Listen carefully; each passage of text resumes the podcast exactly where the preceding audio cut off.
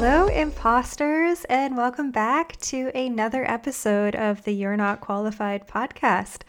We are solidly in fall.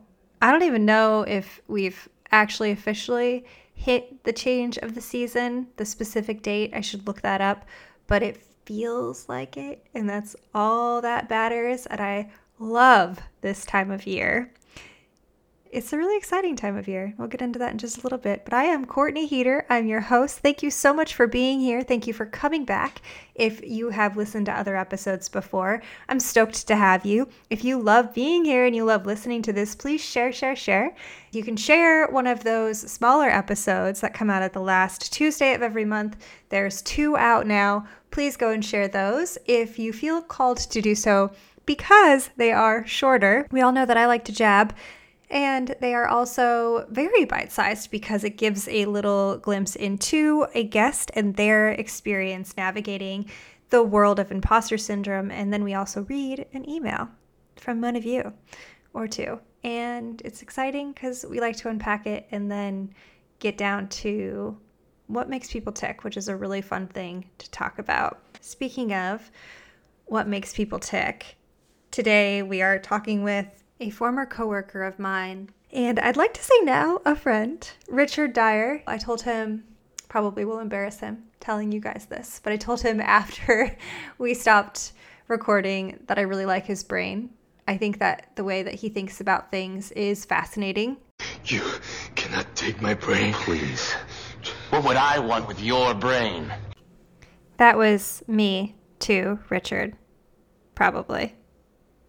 Because it might just be that creepy. But I mean it. He is brilliant. He's such a joy to talk to. He's very exciting to talk to. I don't know if I know a whole lot of people that make me think as much as he does, but in a really good way. And I appreciate knowing him. I really hope that you all have similar sentiments when you listen to the advice that he gives. His story is really inspiring. His story is not the norm for what we see. I have interviewed a few people that have journeyed into product. He comes from a background that is far different than even tech industry work. So, really excited to get into that and have him share more about that. It's just so interesting how he pivoted, navigated everything, and is where he is today. So I'm excited about it. But getting back to fall, also, it is so nice and crisp. But this month marks a year of this podcast being alive. It was a glimmer in my eye about, I don't know, a year before I started it. Actually, sat down and did something about it. It has actually been in the world, in your ears, for just about a year. The first episode that introduced you to the podcast came out on October 18th.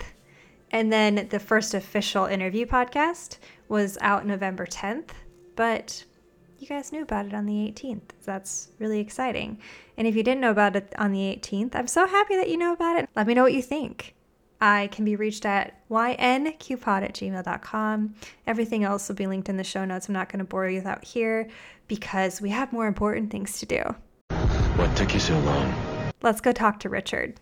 Let's go. So today we're welcoming Richard Dyer to the You're Not Qualified podcast. Uh, Richard and I go kind of way back, uh, back in the, the startup days but he is here to talk about his role uh, in product, basically his career in product, and the background that he has, which has nothing to do with product, which is exactly why we have this podcast because he's killing it.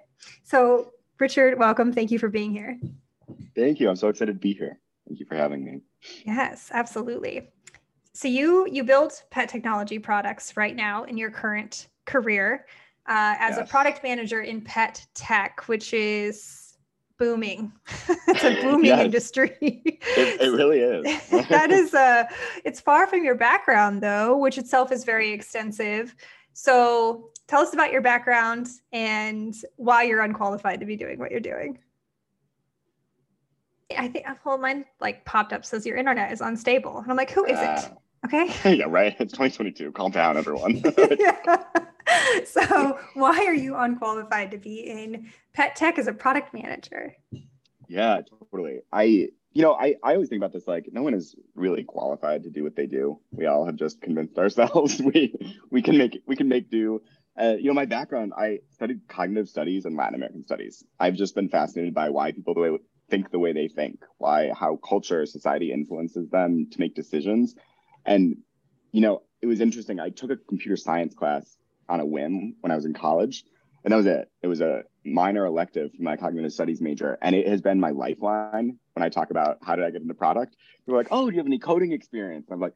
"Well, my freshman year, like let me tell you about CS 101. Loved it, did not pursue, but you know, it it kind of piqued this interest in what technology could do, but I never actually pursued it. I just was curious. I always like kept an eye on what was going on. And I ended up working in consulting for a bit after that and was focused on products, but very much consumer products like CPG, Hershey's Twizzlers, uh, Best Buy Geek Squad, right? Playtex Gentle Glide tampons. They were very different, unique, a wide variety of Yeah, no kidding. products we were working with, but they were not technology products. They had nothing to do with technology at that point.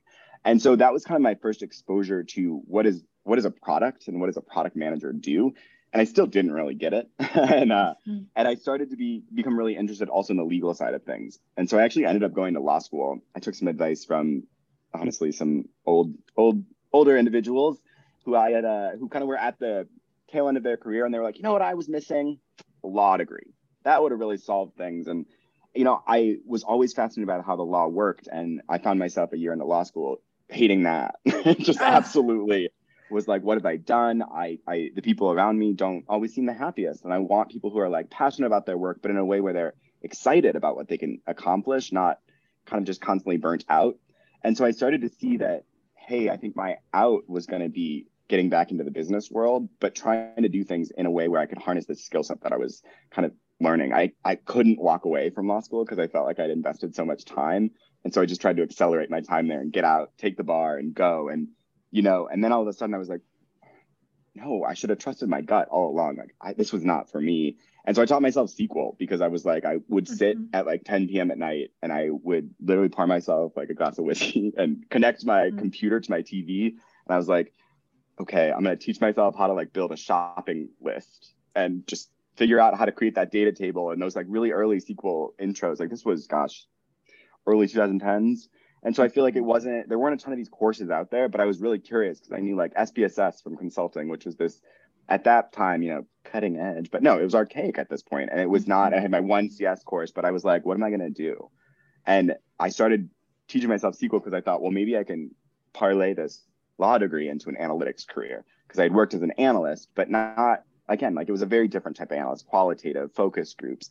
What are consumer need states? Why do, why do people think the way they think? Really, it was Mhm. it was all about. There was no data technology. There was no backbone in terms of like how could you measure it a lot of it was feel and that's so important and i think that's always stuck with me but i started to say hey how do you put some framing around ambiguity and that it led me to analytics and uh, i got i honestly feel like i got very lucky i talked to someone and i went to a conference and i was like hey i have a very strange background I heard one thing you were saying, and I want to talk to you a little bit more about it because I think I can pitch myself and tell you that I can do what you are looking for for a fifth of the price. I just graduated law school. I had no idea what I wanted to do. And I went to like this tech talk and I just went up to this guy and just pitched myself because I was like, hey, I don't, I think I'm going to hate my, my life if I don't try something. yeah. And so I was kind of at this point of like, oh gosh, I didn't want any of the things I was qualified to do. And so I was like, I'm going to have to just try something. And, you know, we started talking and he was like, what makes you think you could do this? And I was like, well, I don't, but I think I can learn and I think I can work and I'll work really hard and it's probably going to take me longer, but it's not going to take me five times longer. And I'm charging you a fifth of what you'll probably get charged. And they were like, okay, let's try this. And it started out, they just started asking me random problems they had. And I became like this internal consultant. And some of them were legal, but some of them weren't. And I started to be like, huh, this is really interesting. But I hated that too because it, there was no stability. There wasn't like structure. It was like problem, problem, problem. But there was no consistency, cohesion. I never got to see anything through. And so I tried tried to go in house somewhere, and it took a long time. It took me probably a year and a half to actually find somewhere that could see, hey, this person can actually do what he's saying he can in terms of analytical skill sets with that background of a law degree and a cognitive studies and Latin American studies background. And finally, someone, you know, it was so many interviews, so many interviews, and I was so disheartened. And I was like, you know, I've never worked truly with SQL tables. I still remember one time I referred to it as SQL. Yeah. To the point where they said SQL, and I was like, I'm sorry, do you mean SQL? And because I truly learned everything myself, I had like Uh-huh. no, I had no professional experience. I mean, why And, would it be called SQL? A, it seems like an acronym. Oh, it is an totally, right? acronym. it is, and people say SQL, but like it was, I think it was like a dead sign that oh, he has no professional experience doing this, because like I didn't understand that those were the same thing, Oh and it was like oh yeah, shoot, oops, oops. and it was like I remember that stuck with me for so long, and I felt like this imposter getting these roles, and then all of a sudden someone was like, hey. You have a really weird background. We have this role in analytics that's like legal but analytical, and it was in e-commerce for Zulily. And I was like, huh, okay. And I took that, and then I just started saying yes to stuff because I was intrigued. They were like, "Does anyone want to work on our rewards program?" I was like, "Sure." I like how people think, and that truly is. And my boss there left for Rover, and that's how I made it there. and- oh. I don't think I was qualified necessarily for the role that they brought me on at Rover, but someone had worked with me, knew I said yes to a lot, and could kind of ramp quickly. And that honestly, I think is how it worked. and, and I mean, I was even told at one point, I was like, hey, I don't know if you you were the second choice for the role at one point. Like that was told to me, like, you know, that you just have these crazy moments where you're like, am. I qualified to do this? But then all of a sudden you get in it and you're like, am I adding value? Well, maybe, hopefully. And then all of a sudden, you know, three years have gone by and you, you probably are, but it just, I think it happens so quickly and it, that, that my background never was like, hey, here's your path. The path that my background led me to sucked in my mind. And then that's a really privileged thing to say, right? To be able to look around and say, hey, I'm not going to go pursue what my law degree set me up to do necessarily. I'm going to try to take that risk. But I also kind of looked at it like, I don't know how I wouldn't in Mhm. terms of trying to be happy and just satisfied with my life professionally, personally. And it just kind of felt like I didn't have another option, which, Mhm. you know, doesn't doesn't sound compelling or enticing, but you just kind of you go with that and you start to say, hey, what is getting me excited? And I realized, you know, I missed really interesting, complex challenges where you could move quickly. The pace was a major issue for me. I just wanted my brain moves fast. I, I had ADD since I was 10 and it is rampant. And, you know, my brain is a pinball. And so the pace in certain things like, and I realized that that was there in technology and, and in product, you're actually going very slow, but things are happening at such rapid pace around you that it kind of scratches both of those itches and, you know, they're really ambiguous. And so I just started to, you know, I wasn't in product even when I went into Rover. I joined as an, in Yeah, the, on the remember analyst that. team. Yep. Yeah. Yep. in Yeah, a very ambiguous analytics team, right? Like Yeah. no one really knew what we did. I didn't. I was like, who I are they? Didn't. I, I was on the team and I barely knew what yeah. and but you would be just like randomly time. in the in the room for some things, and I'm like, oh, okay. Yeah, totally. I think we our, our team was like market operations. We were just trying to figure out what was happening in all the markets. And all of a sudden, you know, we had someone new join the team and they were like, this is an analytics team. And we were like, huh, I guess so. Yeah. I mean, that makes sense. Great. It- you think that'll help communicate what we do better? And it was like, yeah. And I was like, okay, let's do that. And it, it just kind of like, I don't know, it was, it was funny. It all of a sudden just ballooned into realizing that we were providing a lot of insights on products. And then that was a key part of the product process. And then I don't know, just by naturally, it kind of evolved to realize that that was where the interesting things were for me. So Yeah. Two things really stick out for me there. One, Richard, it sounds absolutely miserable to go take the bar if you don't want to actually practice law. That's so much work. Yeah. Uh, No, Not to yell was- at you. I'm yelling. no, it, no, you're spot on. And I look back and think, gosh, why, why did I do that? Oh my God. And I think I was just so afraid that I didn't actually know what I wanted to do. And I was just kind of, you know, the grass is always greener. And that I was going to get into something else and realize that I walked away from this thing that I never really gave a chance. Uh-huh. So I felt like I had to have this, like, maybe it's the anxious, the constant anxiety in me that had to have a backup plan, right? And that's a wildly tough backup plan to take on, you know, Yes. in my head. But I, but I went into it like that. And in some ways it took the pressure off because I said, hey, if I don't pass, I don't pass. And we'll see if I try to take it again. But I think that could be a sign in and of itself. Yep. And so like what it was wildly stressful. And anyone taking the bar, I'm sorry. Good luck. it is. I I left and I just remember sobbing in my car because I was so tired just from the, the experience in and of itself. But Oh, I felt like I had to give myself a backup plan of like I just Yeah. didn't know what I wanted to do and I hadn't found something that made me really happy yet. And so I wanted to keep the doors open and you know that anxious but somehow ambitious, like that weird dichotomy of those two things that I think exist in a lot of people. I think kept me kept me kind of going, but it was a lot of it was a lot of, out of fear of what would happen Oh. if I failed. So Man, what a place to place to live. But you're here now you're you're much happier doing what you're doing, and that's great. Um and the the the sequel point too is really interesting to me because I credit learning SQL, being forced to learn SQL at Rover, which is now something that I'm very thankful for. But at the time I was like, what the but yeah, it's like now that's why I am where I am, a big reason. And I tell people if they come to me and they're like, I want to segue into product, what do you recommend I do? I'm like, first and foremost, learn SQL. Learn Yes. SQL. Yes. number one thing I, I give advice on. And don't call it I'm interested in SQL. yeah, exactly, exactly. And learn how they talk about it. You know, go teach yourself.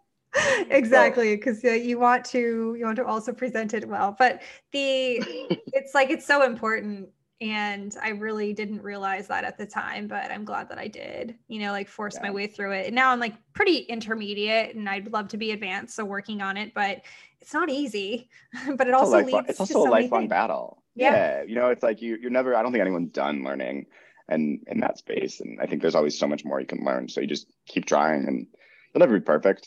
Know, that's where you just figure out what you where you need to ask for help. So that's how I look at it, at least. So Yeah, that's a great way to look at it. Uh, so you did you did mention that you know at least at Rover somebody was like you were the second choice for this role. So you were you're being told you're unqualified for these positions. Yep. What I mean, what the hell? But also, what was the reasoning behind that? Did people tell you why they felt that way?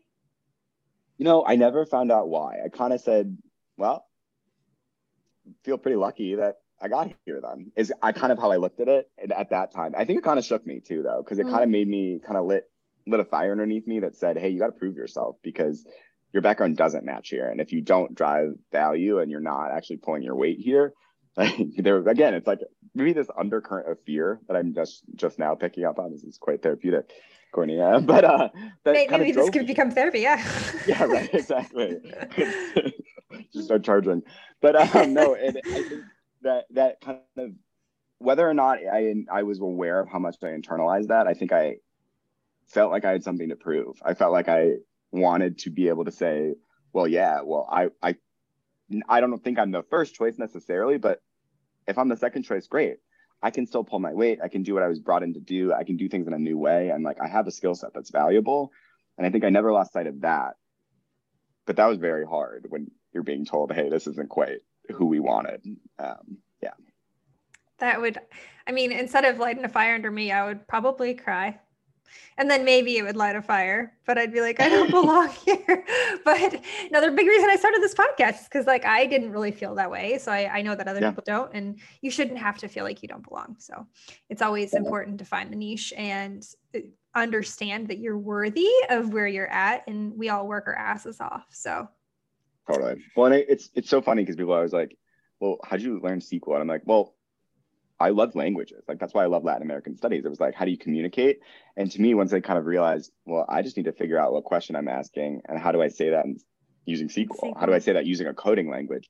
I thought that a lot of the curiosity that I had about why things worked the way they worked, I just had to figure out how to write that in the new language. And it wasn't in Portuguese, it wasn't Spanish, but it was actually like a coding language that could Yeah. uncover new things. And like it gave me an answer. And it wasn't a human giving me that answer, but it was just like, hey, I got to speak the language to understand how to actually learn here. And like once I realized that, like I think it changed a lot of how I thought of what could make someone qualified to do these types of roles. It was kind of just like, oh, aptitude for new skills, the ability to pattern match, right? There are all these key characteristics that I think so many people don't think about when they think about what makes really clutch product people and what makes someone really able to kind of sift through everything and realize here's the things we should focus on. Yeah, I mean, understanding how the back end works helpful, but it's not I, it's not the key to I think insight in a lot of ways. And that kind of starts to become really clear when you work with people in product who don't have those traditional backgrounds and it just is effective. Mm-hmm. if Mhm. in some ways more and in other ways you know they know when to ask for help again like but you know it's it's always i think that was a really key understanding for me too both in who i like to work with but also in understanding that my skill set had a place at the table even if i didn't have a traditional computer science or engineering or you know i don't have an mba um, it was yeah it was a really big learning for me i think.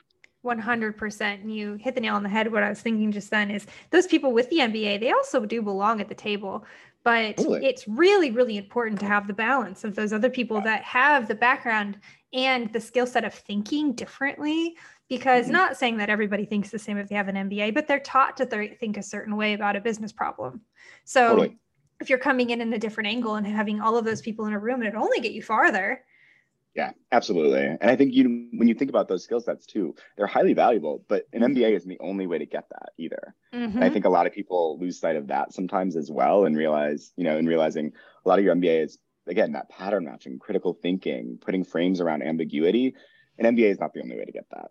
And so I think anyone who thinks that that's the key, it can be, but it takes a lot more than just an MBA as well. And so I always think about it kind of from that lens of like, what could have built those critical thinking skills? What could have built that strategy? You know, is that so many different skill sets are really highly applicable in terms of, you know, social work and customer service and people who've made these transitions where you're able to translate what a customer wants into Mhm. the key objective. And that's not, that's sometimes I think very hard when you think in zeros and ones in computer science and coding languages because you're so far removed sometimes from customers. hmm Very astute. Very, that's awesome. And it, it makes a lot of sense in like being able to think broadly and then think very specifically.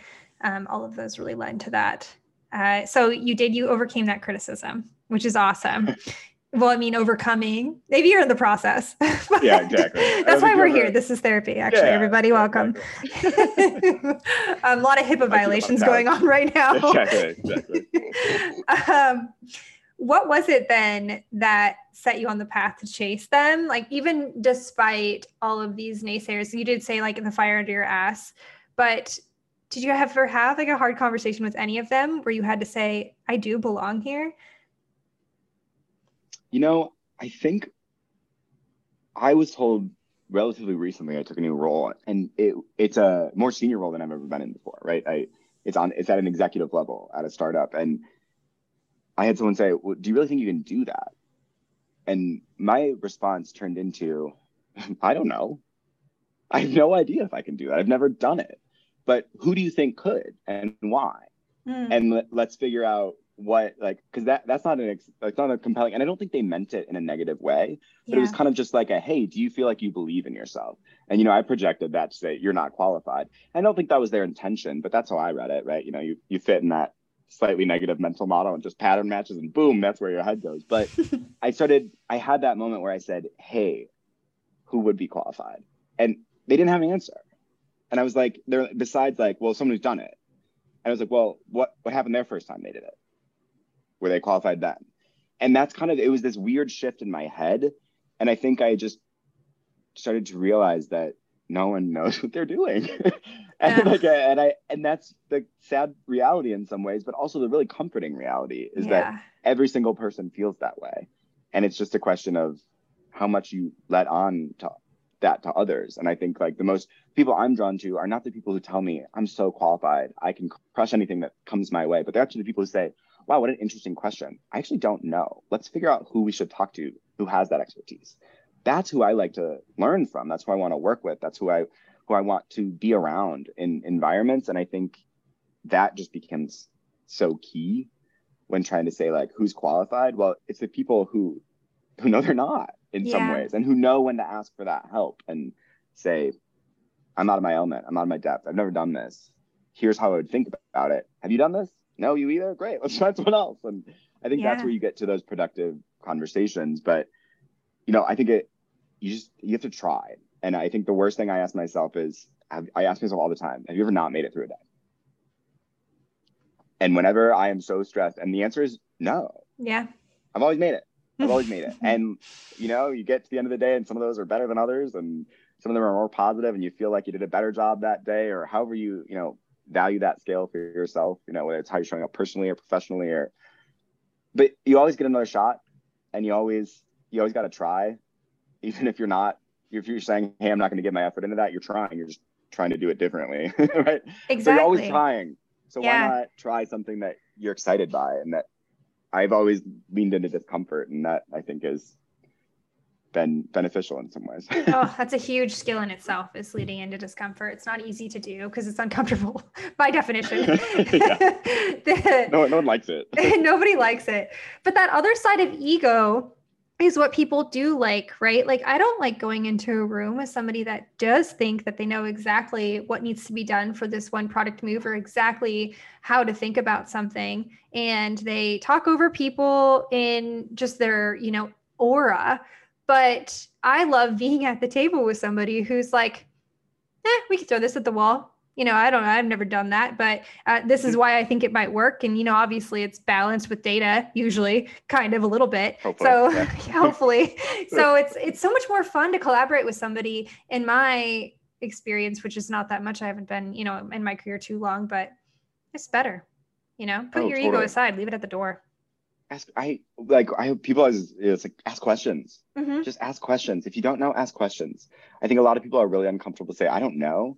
So just ask a question instead. I, I always look for that. And when you know you're interviewing someone or when you're interviewing ask questions. I there's never a right answer to a lot of things. And so just like figure out how you'd solve it and show that. And like it's the same thing when you're going into those meetings right? Where you have those people who are who want to either try to explain everything to you because they think they know can ask them questions too but it's it's even when you don't feel like you know just ask questions and you learn so much just from that that i think though that's the type of skill that i value so much in there and that i at least try to bring to the table when you know moving into new spaces Yeah. Let's talk a little bit about those qualifications on paper then. If you're hiring somebody, or even if you're applying for a job, obviously your background probably won't match up. A lot of people's background exactly won't match up with the qualifications required, quote unquote, for the job. How would you sell yourself on paper? And in that vein, what do qualifications even mean to you? yeah it's such a good question because it's it's something i think a lot of people struggle with is like how do you both narrow down a field of individuals to say everybody wants that job but you know it is it is a hard type of job but if there isn't a single set of qualifications i think you have to go through those kinds of things and especially you know as you're thinking about what you hire for and you say what does that actually mean? What does that lead to? Like if i'm asking for you know this requirement what am i actually saying no to? It's like the same thing you do in product i think about it with a jd where you're like what's that trade-off? I put that as a requirement. Who's actually saying no i'm not going to apply for that? Is that having a disproportionate impact on the types of you know candidates and the diversity we want actually to see and get mm. more involved in tech? And how much does those, do those qualifications just stop people from raising their hands? Mm. And i think that's that's something i've always really thought pretty that no one has done a great job of solving for that unfortunately. And i think um so i think you have to cast a wider net and be open to more candidates and ask yourself you know those things like hey must have a bachelor's degree. Why? I i always Why? wondered that like absolutely why do you need a bachelor's degree to do the things like that people say hey is it, and it's just these these qualifications that feel like arbitrary humps that people have to jump over that i don't quite understand how they map to a skill set. And in some cases Yeah. they do right? If you need a licensing or you know a certain graduate education because that's the key to licensing sure that's a qualification that you really can't overcome. But that's not the case for so many things. I think it's like creative creativity you know the ability to just think about things differently is a skill set that is really hard to put into a qualification on paper. And i think um, you have to find a way to i don't have a good answer in terms of how you do it beyond try talking to different people calibrate see if you're able to find mm-hmm. value in you know the what you're whatever you're trying to hire for or plug in your organization or whatever role you're looking for like can you look beyond the qualifications and say what do they actually need? What everyone every job is plugging a gap in an organization right? They're trying to mm-hmm. fill something. And why do you think you could fill that?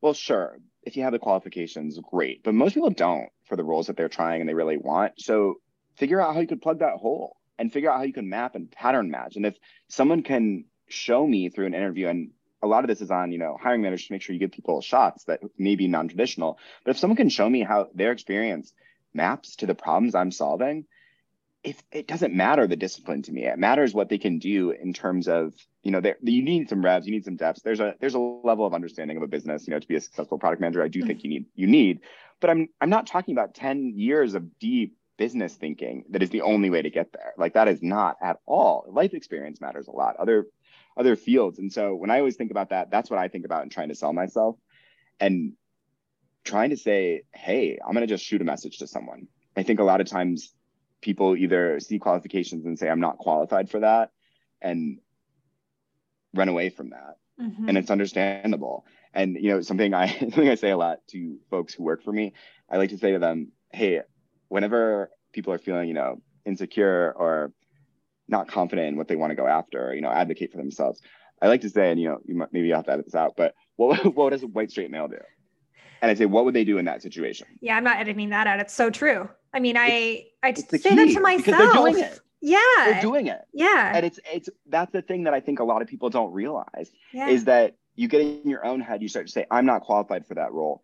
And there is somebody out there saying, I'm not qualified for that role and I'm going for it. I'm asking for what I think I'm, I'm valued at because, you know, a lot of times society has told them they can. And a lot of others of us, they said no, you know, for whatever reason, you know, and everybody has their own degree of privilege there. But it's also a question of like just saying, well, I think I believe in myself and I'm going to ask for that. And it's not going to work a lot of the time. But that's not a reflection on me. That's, you know, a reflection on a broken system in a lot of ways. And that's again, you just got to, I think, uh, easier said than done in a lot of ways, but keep trying and keep mapping that experience and keep asking yourself, what would a white straight male do? because yeah, again, that's it's they're getting them like that is a way to get yourself noticed. Reach out to the hiring manager, figure out a way to say, hey, and it's not a hey, I'd love to be considered, but it's a hey, I'd love to be considered here's why. I'm sensing this these are key things you're trying to solve with your organization. While my and don't necessarily even short, sell yourself short. Like while my experience may not no just say my experience actually maps really wonderfully to this.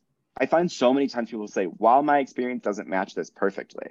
And it's like don't prime it don't prime it away. It no because then you're they're gonna get that thought in their head and they're like oh i need yeah, to look for why. Yeah. Totally. And then yeah. you're like and because everybody again they're just trying to figure out and pattern match would this work?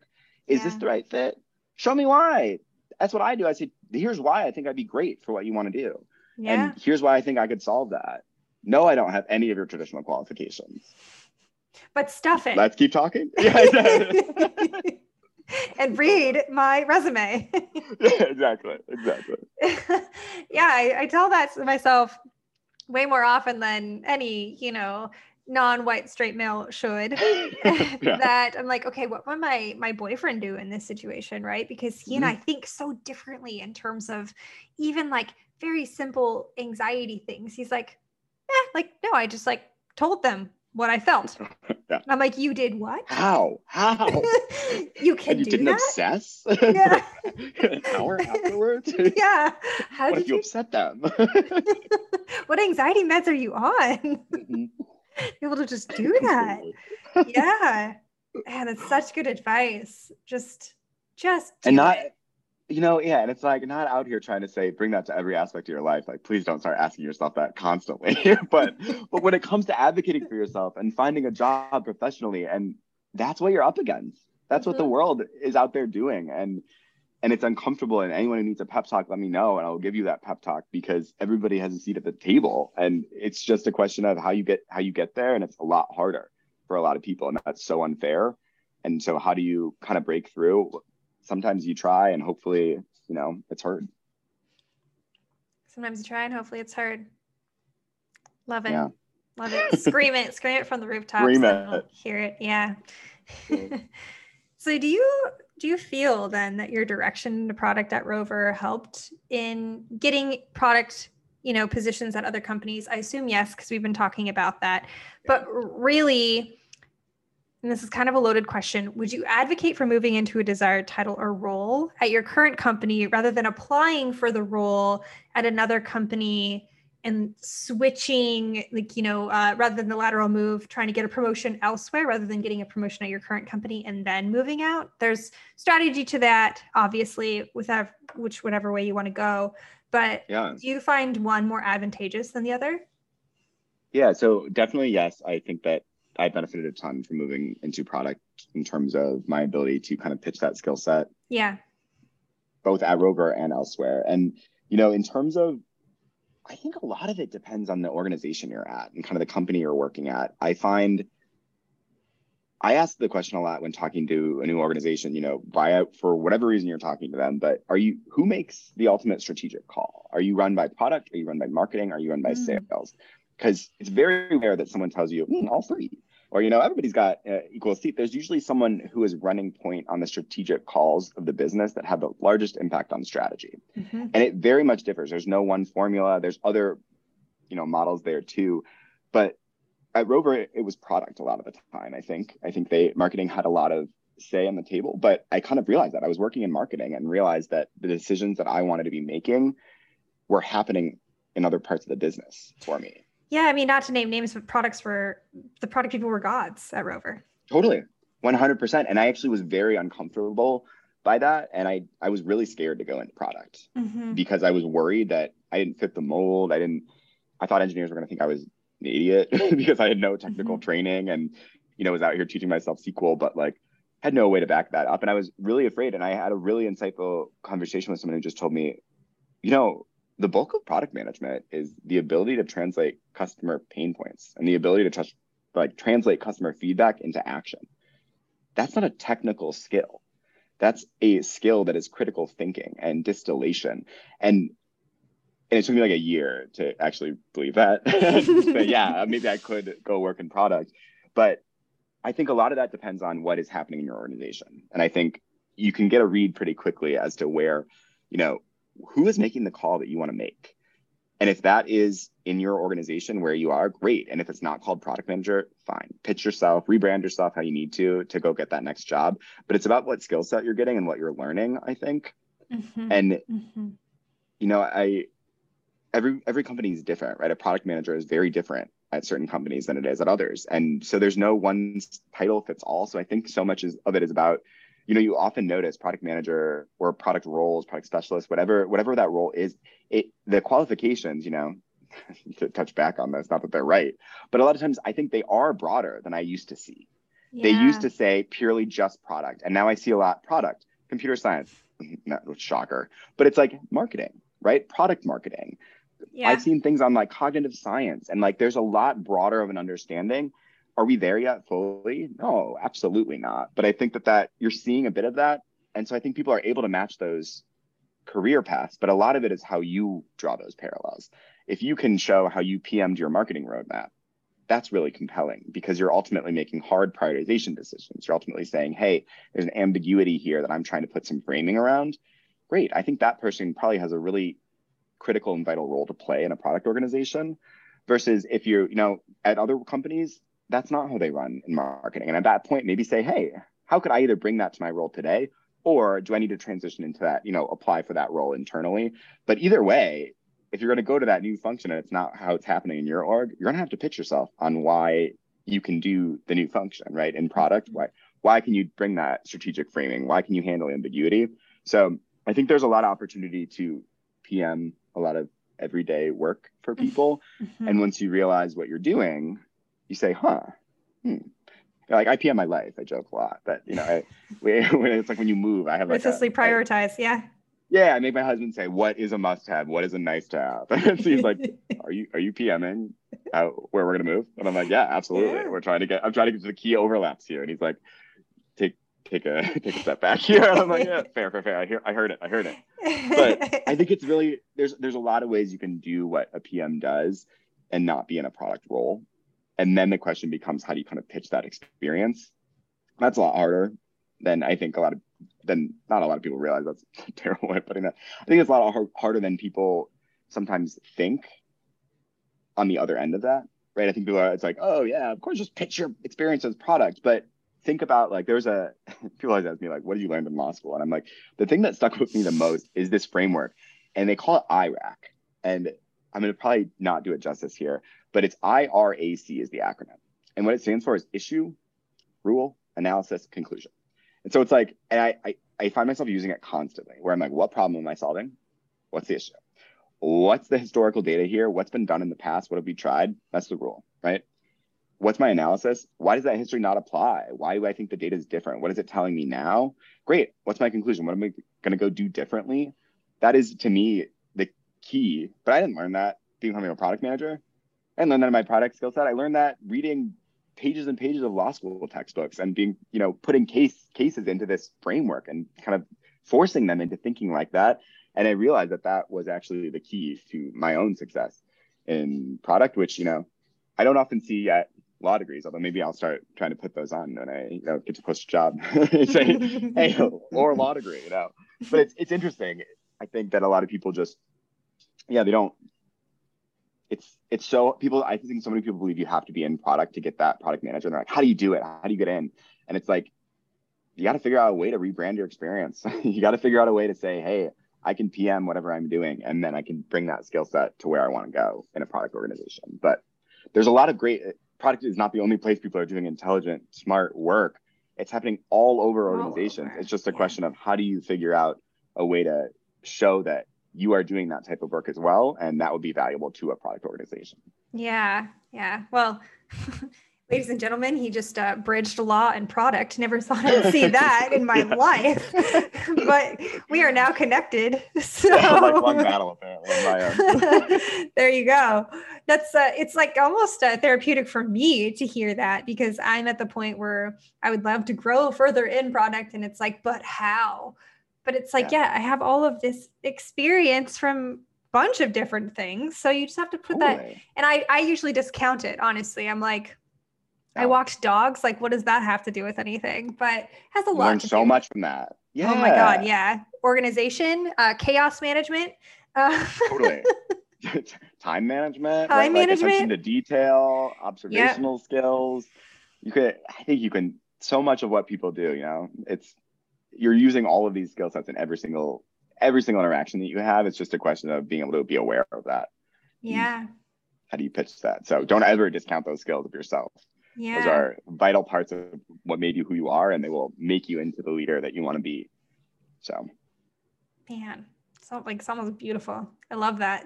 well, if ever there was like a real opportunity, I think that was it. Yeah, there you go. Right. I was like, I think that was it. It feels viral. That was it. It does feel viral. That what the kids call it. It is. Yeah, I think so. God, I'm old. Me too, man. Me too. Um, I would love to get further into all of these tech industry problems. So we obviously it's great. The industry is cutting edge. There's so many cool problems that are being solved and amazing things that we didn't have before. You know, like we're saving species through technology. It's amazing. But I know through this conversation that you do feel shifts could be made in the tech industry in terms of completely ignoring people without the exact specific background. Give it your MBA, give it your CS degree. Mm-hmm. And you can't make barriers to entry like you can't crumble them all because then you wouldn't have the structure. But where is that middle ground for this should be a barrier, this should not? Do you have any thoughts on that? Yeah, I think a lot about what in some of those requirements, like those formal four year educations, you know, what are those non traditional paths that people take? Especially, you know, I think in product and design and engineering, there's coding boot camps, there's design mm-hmm. boot camps. I think a lot of people take these and th- that's a barrier to entry in and of itself because there's often you know tuition associated with that but it's a smaller barrier than a four-year education at even you know a lot a lot there there are opportunities that are a lot more accessible and i think get discounted in a, in a way that is not helpful to anyone absolutely anyone. The organizations who are putting those qualifications in place and i think that's a small example but i think there's also a lot of things that can be done in hiring processes. I'm a firm believer in name blind resume review and things like hey how do you you know how do you take out some of these things that everybody has unconscious bias? And how do you figure out ways to it's not you can't remove it. You never will. That's that's how people think the way they think. We're all formulated by our past experience. And it's a question of how do you actually mitigate for that? How do you recognize it call it out and then say hey what can i do to recognize my own bias? And that's very hard and i don't think anyone has solved that yet. But i also you can't build technology without thinking about these things. Because mm. if only the people building technology are the ones with a certain viewpoint or the ones with a certain skill set or when you think about the qualifications you're getting in the door in tech it's you know the 1% it's the people who have the opportunities are the ones who are usually given these stepping stones that get them into technology and then who are they building for they're building for a very small subset because that's where the VC funding is. That's where they can, you know, validate their investment theses. And I don't have, you know, the, the long-term solutions to some of these problems, but we have to be aware of them working in this industry because I think if you if you're not, you end up perpetuating them and you end up not being able to say, hey, for the privilege that I have, like I think you you, you use that privilege to say, could I unblock this for someone else? Yeah. And that is always, I think, how this industry will change is that the more voices that we can get at the table, the more products will be built for not and people won't be seen as edge cases. I think that's, you know, it's it's really hard, I think, a lot of the time as a product manager to think about, yeah, well, the use, you know, every use case, right? And the answer becomes though, like when you start referring to things as edge cases, I think that's a really slippery, dangerous slope. And you know, you have to make decisions, you have to make trade-offs. But my definition of an edge case could be influenced by where I come from, how I've been molded. And that is not always the case. And so I think when you have these these barriers that are unnecessary, I feel like I've gone off a tangent here now, right? It's about qualifications, but you know, it's you, and these- barriers to entry. Yeah. Yeah, it's just what what are they serving? Why?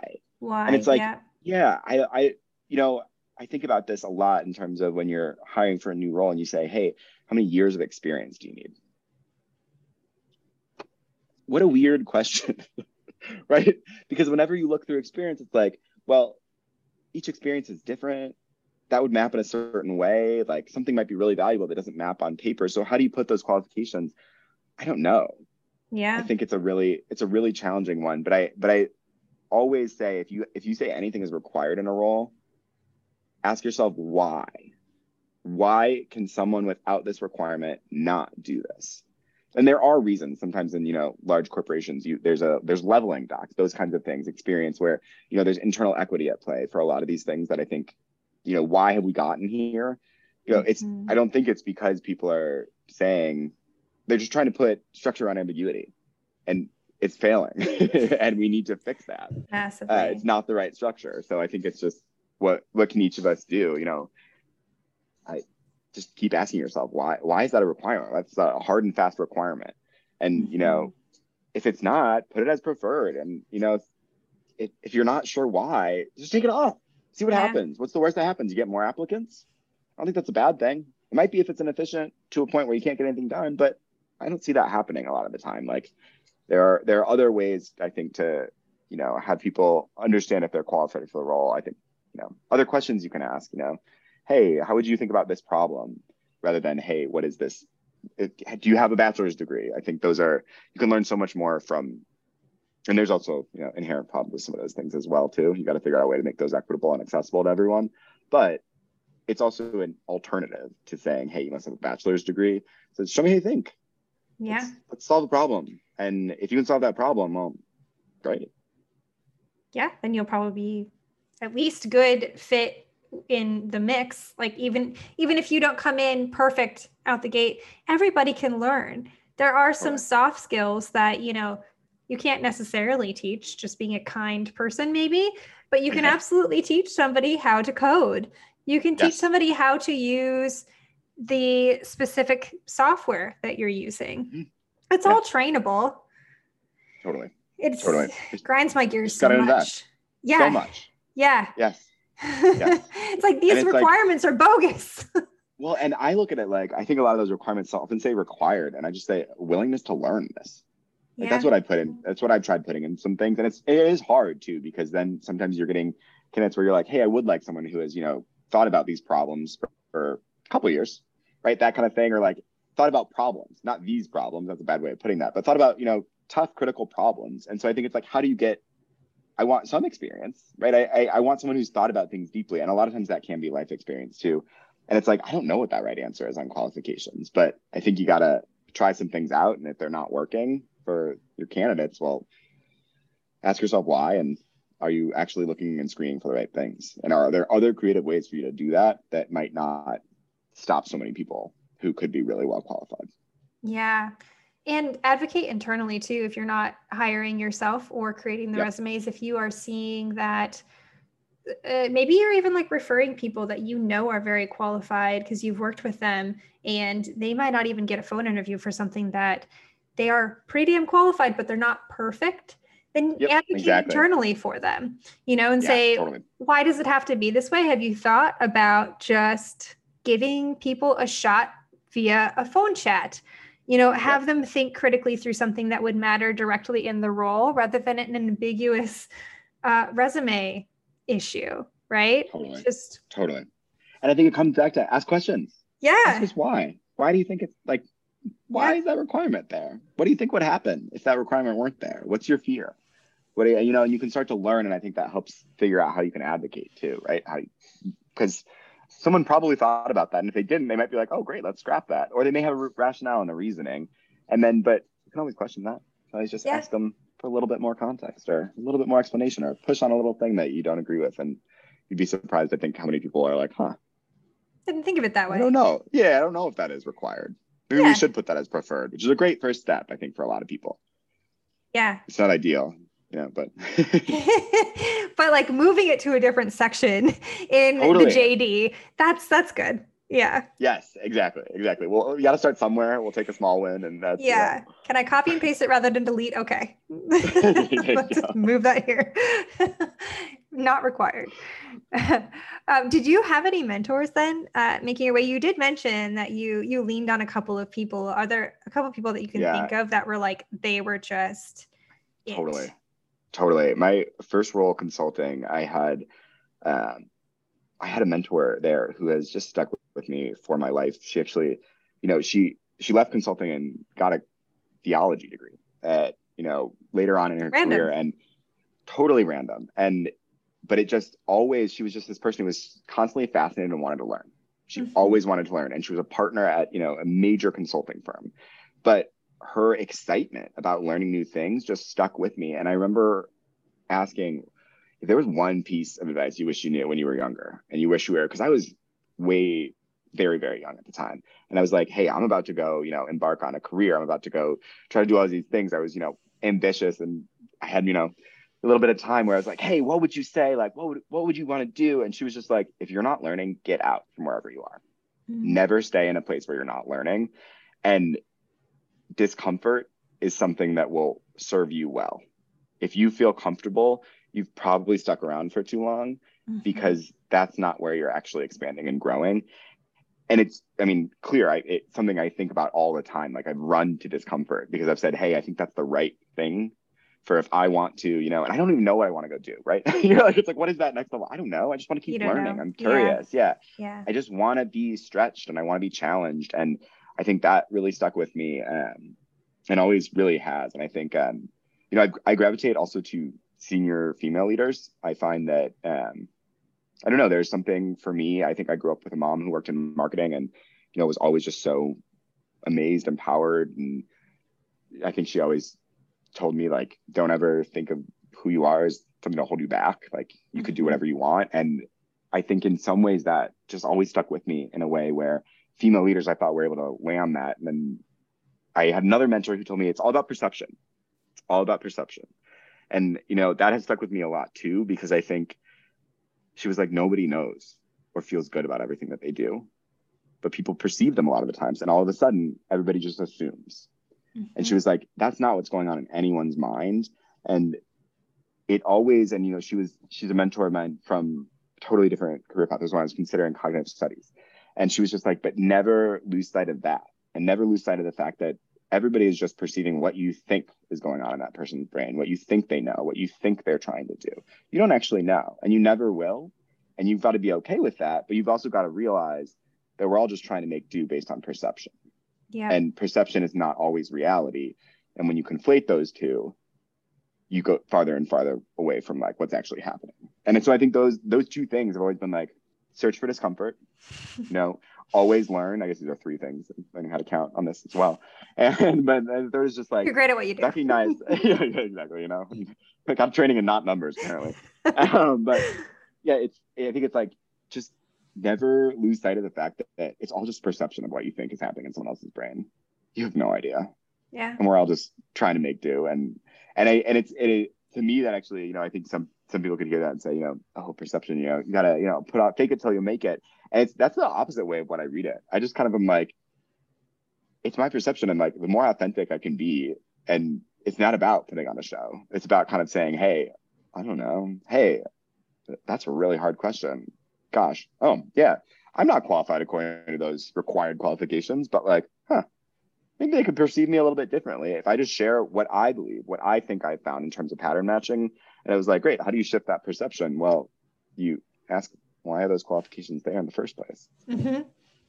Here's what I could do for you, or here's what here's what problems I think I could solve. Here's what gets me excited and motivated, and then from there, I think you can, you know, fireworks hopefully ensue because you can start to realize, hey, they can see that passion, that excitement, and um, yeah, those are two two mentors who I truly I don't think I will ever Love that. ever yeah lose sight of the, that advice. And guidance. Yeah. Excellent, excellent advice. Life advice, even. Just Oh, totally.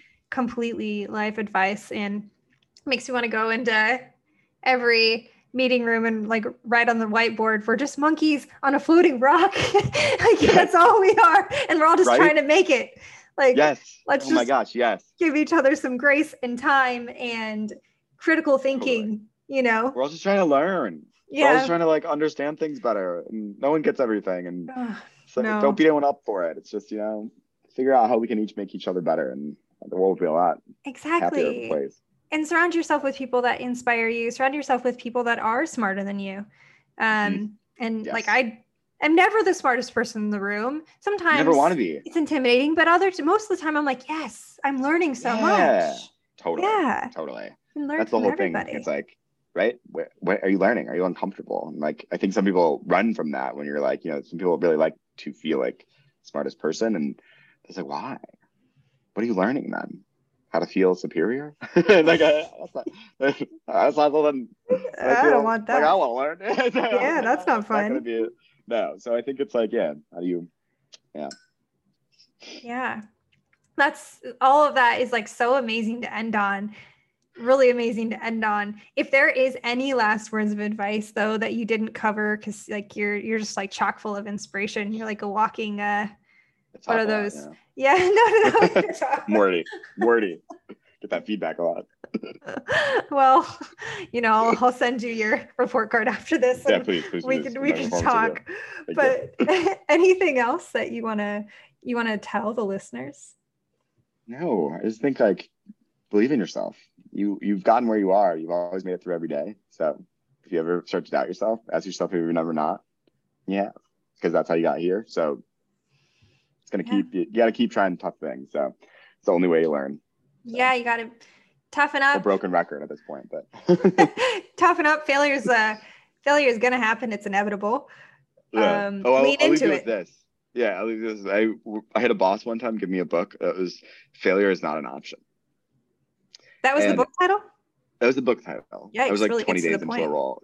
Yeah, right. It was like ooh, rip the band-aid off. Yeah. And you know, it was and it was it's a book about um a spaceship that, you know, I I'm gonna totally butcher exactly what it was. I, I think I read the first 50 pages because I got overwhelmed. I was like, that's not a great message. But you know, it was it was about, you know, how failure really wasn't an option because there were people's lives at risk in this situation. But it was all about kind of how do you how do you think and how do you reframe? And it's like, well, no, in a lot of cases, what it taught me was that, you know, my 50 pages of reading it, but failure is an option. And it's just how do you adapt? How do you learn from that? And it's like just keep believing in yourself that you can adapt because you always have. So how can you keep going? Failure is always an option, but it is up to you to determine if you want to see it as a failure or as a learning opportunity. I that, I love think, is- it. I say that not having, you know, astronauts' lives at risk on a spaceship that I'm controlling. So, you know, it's a whole other thing. But I think it's, you know, it's how applicable in terms of like, yeah, failure is for sure an option. It's every single person that's failed. They just, you know, might talk about it a little bit differently or, or they, they, they see it as learning. Yeah. So what you're saying is NASA is next for you, and that's going to be like your cover letter, guys. Failure is an option. I'm not qualified. And here's why I think failure is an option for you all. Hire me today. What could Or go your jet wrong? propulsion lab. Yeah, exactly. Nothing, nothing. It's like a win. oh, thank you so much for being here, Richard. It Oh, was yeah, an been so absolute pleasure. yeah, this was this was wonderful. It was um, always fun to chat. Thank you for having me. Hi, hello. Welcome to the end of the episode. This episode transcended time. This was a really special episode. I felt so energized from it.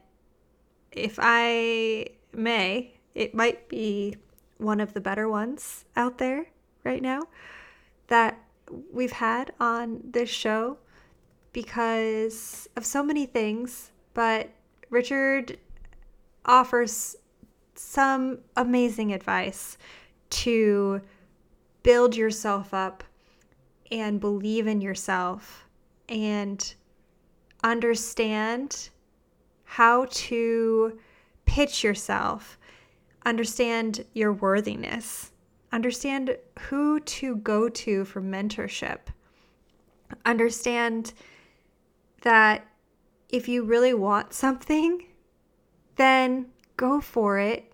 If you don't know what to say, if you don't know the answer, ask questions, say you'll find out the answer, offer to do awesome work that you might not even feel like you're fully qualified for yet, but jump head first. Just jump head first. If you want to do the damn thing and you're really afraid to do the damn thing, I would love to hear about it. If you did it and, you know, sometimes it went okay, but you still killed it, other times you felt like a serious imposter and you didn't belong in the room with the other people around you. Spoiler alert, nobody feels like they belong, as we said. You do belong, but I'd love to hear it. I would love to hear about your experiences. And we read it on the last episode of the month. And fun for October, the last episode of the season will be on the last Tuesday of the month this month. So that's going to be a fun way to end the season. And I would love to read your stories and your emails. So please send them in. Ynqpod at gmail.com. Yn is a Nancy qpod at gmail.com.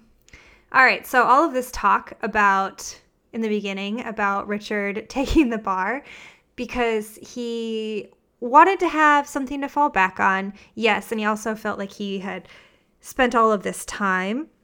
And I understand that feeling. It's like putting your experience in school, law school, be it business school, be it just your bachelor's, in a box and tying it up with a bow, a big test at the end. Just do it right? I was shocked that he just did it. I have never taken the bar. I thought about going to law school for a split moment in time, toured a couple, realized that I don't think law was going to be for me, and didn't pursue it. But I could not imagine, I could not imagine sitting down and studying for a test like the bar. I was really curious about some statistics around this this said bar bar test. So in the year of 2020, according to Google, 60,784 people took the bar exam. 60,000, almost 61,000 people in 2020 took the bar exam with an overall pass rate of 61%. That's higher than I thought it was because I know that that test is very difficult.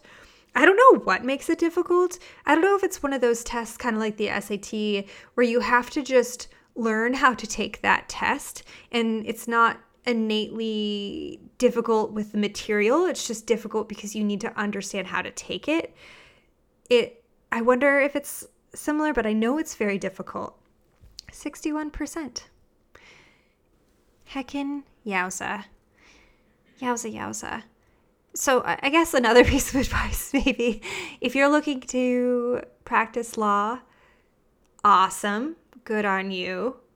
Seriously, I can't do it. I I know that this goes against everything that I and the guests uh, basically try to drill into your brain on this podcast, but I don't think I'm smart enough to be a lawyer. I don't argue that well. I also sometimes cry if I get really overwhelmed, and I feel like overcoming that would be very difficult for me. I just don't like confrontation. But then again, if I get really fired up, I love being right. Uh, I know that Ashley Hesseltine from the Girls Gotta Eat podcast has said that her love language is being right. And I feel that deep in my bones. My love language, also, one of them is being right. I love it. But man, if I'm not right and like everybody knows it and then I lose people money because of it, because I don't do everything right and I'm not right, I just couldn't stomach it. I couldn't do it. Anyways, off off my soapbox. You know, we don't need to talk about me anymore. Friends, I will see you next Thursday, and I hope you have a great weekend. Okay, bye.